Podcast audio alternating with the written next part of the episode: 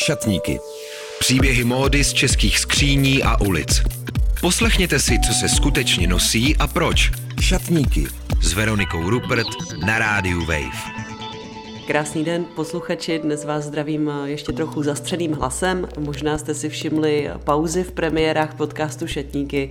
Ta byla způsobená covidem, ale teď už se zotavuju, takže pro vás natáčím první díl, ještě stále z pohodlí domova a telefonicky, ale doufám, že i tak to pro vás bude zajímavé a od příštího dílu Šatníku už zase zpátky v plné síle a na osobní návštěvě v nějakém zajímavém šatníku.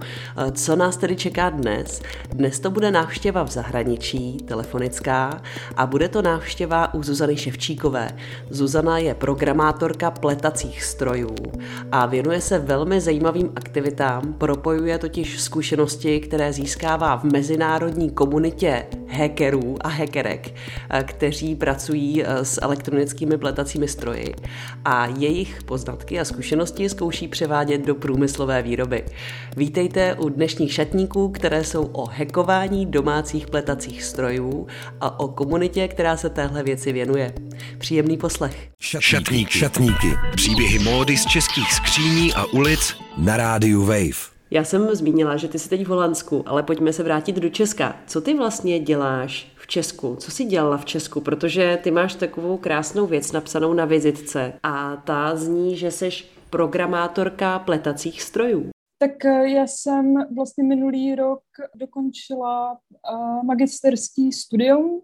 Už během magisterského studia jsem se věnovala strojovému pletení a vlastně během toho roku mezi magisterským studiem a tady touhle pracovní stáží jsem pracovala na vlastních projektech a pracovala jsem hodně eh, na tom domácím pletacím stroji a jeden z posledních takových velkých projektů byla výroba kostýmů eh, do naivního divadla v Liberci. K tomuhle divadelnímu projektu se ještě určitě dostaneme, ale nejdřív bych začala u toho tvého eh, domácího pletacího stroje, eh, který máš heknutý. Mě by zajímalo, co se vlastně na takovém domácím heknutém pletacím stroji dá dělat. Já ten svůj domácí pletací stroj používám na dělání zkoušek, protože ty domácí stroje jsou hodně zjednodušená verze vlastně těch průmyslových a je to pořád ještě taková technologie, která je napůl uh, ruční, hodně se tam používá ruční práce. K té otázce, co já na tom dělám, tak uh, pletla jsem na tom vlastně všechny kostýmy, Dají se na tom uplíst vlastně všechny standardní pleteniny, třeba panely na svetr. Panel to znamená kus, ze kterého se ten tvar předního dílu nebo ruka vystříhne, anebo se to udělá jakoby fully fashion, se tomu říká, že se to vlastně natvaruje. Na tom domácím stroji se dá i velice omezeně plíst e, do kruhu, jakoby trubka, takže se tam dá velice omezeně takzvaně 3D tvarovat, ale je to spíš jenom na zkoušky, protože tam je hodně vlastně ruční práce. Dá se tam udělat ponožka tímhle způsobem, ale pořád ještě ta ponožka si myslím, že je že se to rovná stejné rychlosti, jako když to děláš na jehlicích téměř. Jak už jsem zmínila, tak ty máš ten svůj pletací stroj heknutý. Zajímalo by mě, jak náročná věc to je a jak ses k tomu dostala. A taky, jestli třeba, když nás teď někdo poslouchá, kdo to ještě neskoušel, tak jestli je to něco, co se dá zvládnout i pro někoho, kdo se v tom zatím vůbec nevyzná, anebo jestli to chce nějakou hlubší znalost tak já jsem se k tomu dostala spolu, nebo díky svým kamarádům, vlastně díky Broně Orlické a Michalu Cábovi, to je na zpátek v roce 2017. Oni měli ten stroj a neznali moc materiál, neznali moc příze a já jsem tehdy vlastně studovala na Umprumce textil a tak nějak přes kamarády jsme se k sobě dostali a začali jsme plíst. Tehdy vlastně, já jsem vůbec nerozuměla elektronice, ale vlastně touhle spoluprací eh, vzniklo to naše pletení na tom heknutém domácím stroji. A to heknutí znamená, že my jsme vlastně vzali stroj, který už v sobě elektroniku měl, ten stroj je z 80. let a ta původní elektronika je právě z těch 80. let, ještě s mechanikou na diskety a vlastně my jsme tu elektroniku vzali a nahradili mikročipem, díky kterému je možný spojit ten stroj s počítačem a ovládat ho skrz obyčejný laptop. A jak je to náročný? No je to časově náročný. Vlastně člověk tam musí sladit takový jako uh, základní znalosti práce s počítačem, základní znalosti práce s přízema a základní znalosti práce s tím strojem, ale dohromady to trvá třeba rok, než tohle jakoby sladíš dohromady.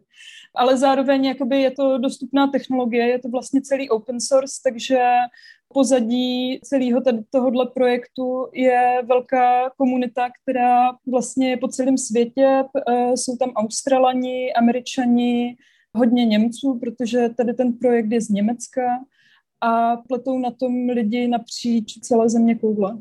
A co teda tahle hackerská komunita vlastně nejčastěji plete a v čem jsou ty hacknuté pletací stroje vlastně dobré, na co jsou zajímavé v tom kreativním využití?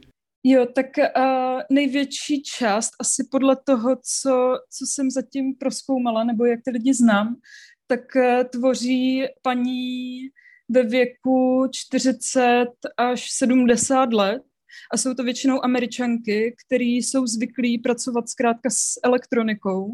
To jsou paní, které vlastně byly už zvyklí pracovat eh, s těma elektronickými strojema, jenom si s tama vytáhli vlastně tu původní elektroniku a nahradili to tím mikročipem, nebo jim to někdo pomohl nahradit. Takže oni jsou zvyklí jako ovládat prostě ty stroje a jak když to někomu řeknu u nás, tak eh, to zní trošku jako sci-fi, ale to je tím, že u nás prostě to domácí vybavení, který v 80. let na západě a eh, třeba v Japonsku bylo normálně jakoby elektronizovaný, tak u nás byly třeba ty doplety jakoby jenom mechanický, vlastně bez elektroniky. Oni jsou v tom mnohem jako vzdělanější vlastně. V té době vlastně velké firmy, které to vyráběly, to byl te- tehdy ještě business, jakoby v 80. letech, takže ty firmy, které tady ty domácí stroje vyráběly, k tomu nabízely i za učení vlastně.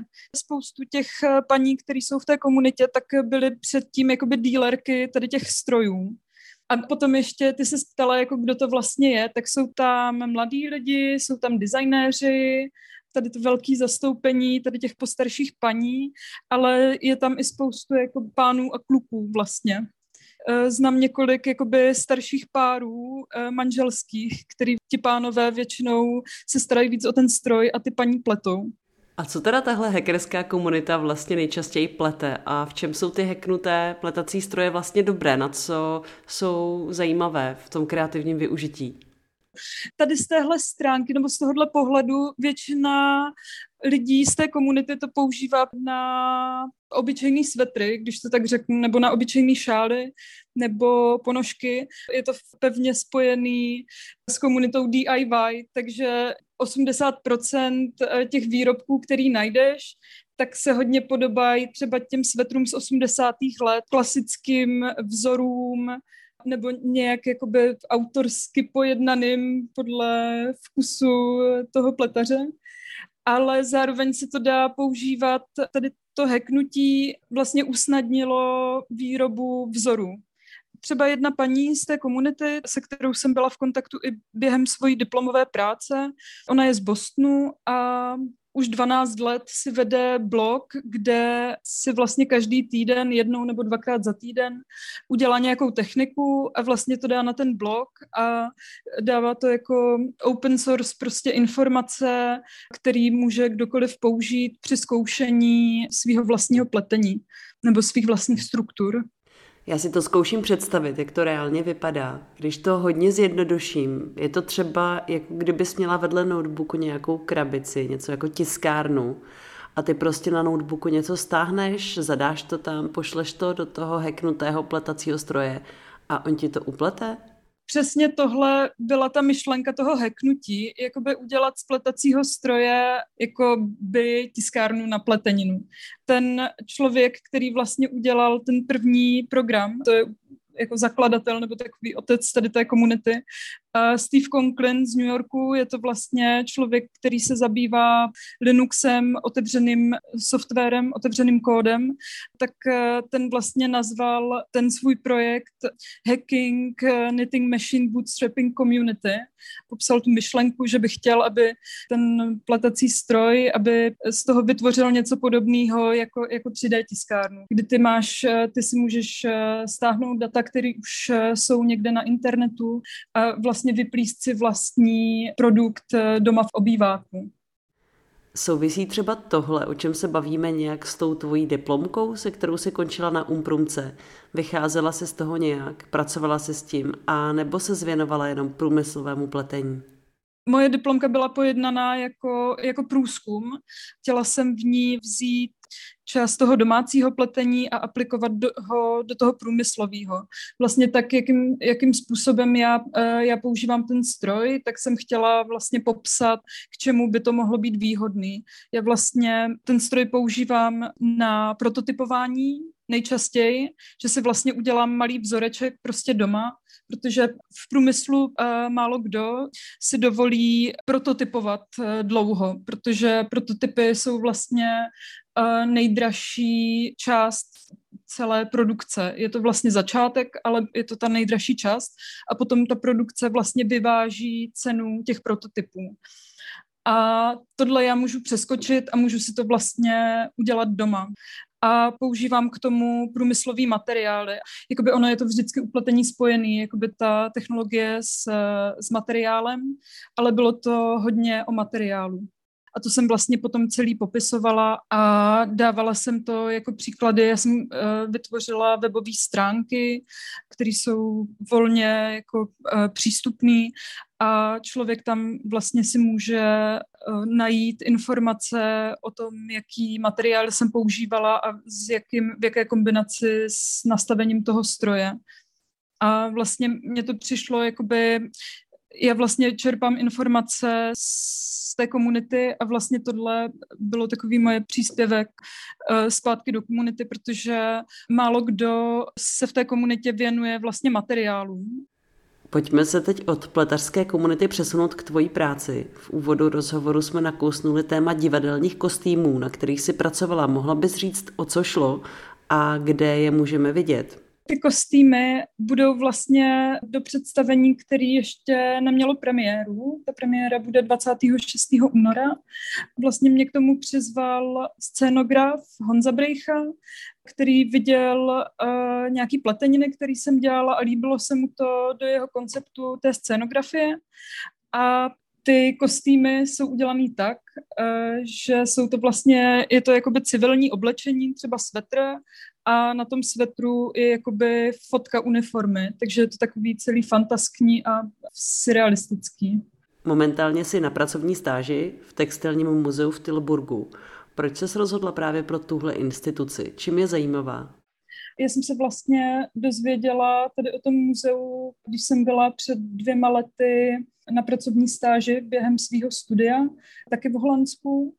A vlastně mi to přišlo jako hodně výjimečný, eh, výjimečná instituce v tom, že tady je to vlastně napůl eh, muzeum a napůl technologický vývoj. Tady jsou vlastně oddělení pletení tkaní a potom ještě výšivky a potom ještě další přidružené oddělení, ale hlavně je tady pletení a tkaní. A eh, vlastně to funguje tak, že jsou tady programátoři, kteří experimentují vlastně se tady dělají věci, které nikde jinde nejsou úplně dost dobře jakoby možný v praxi. To muzeum spolupracuje s nejrůznějšíma umělcema a designérama. Muzeum je schopný vyprototypovat vlastně originální, originální věc, třeba jednu tapiserii, jakoby jeden kus, jsou to jako velké položky, ale zároveň to není tak drahý, jako kdybyste šli do firmy. Zajímalo by mě, co se vlastně chceš v Holandsku naučit a kam bys chtěla dál směřovat, jestli třeba už teď pro sebe vidíš nějaké pracovní uplatnění. Já teď vlastně ještě mimo to, že jsem tady na stáži v Textil muzeum, tak uh, mám práci na půl úvazku u designérky Susan Oudehengel, která se věnuje pleteným botám a věnuje se, ono proto není úplně v Čechách výraz pro tady tuhle pozici, ale je to knitwear developer. Vlastně se věnuje vývoji produktu. Šatníky. Poslechněte si, co se skutečně nosí a proč. Šatníky s Veronikou Rupert na rádiu Wave.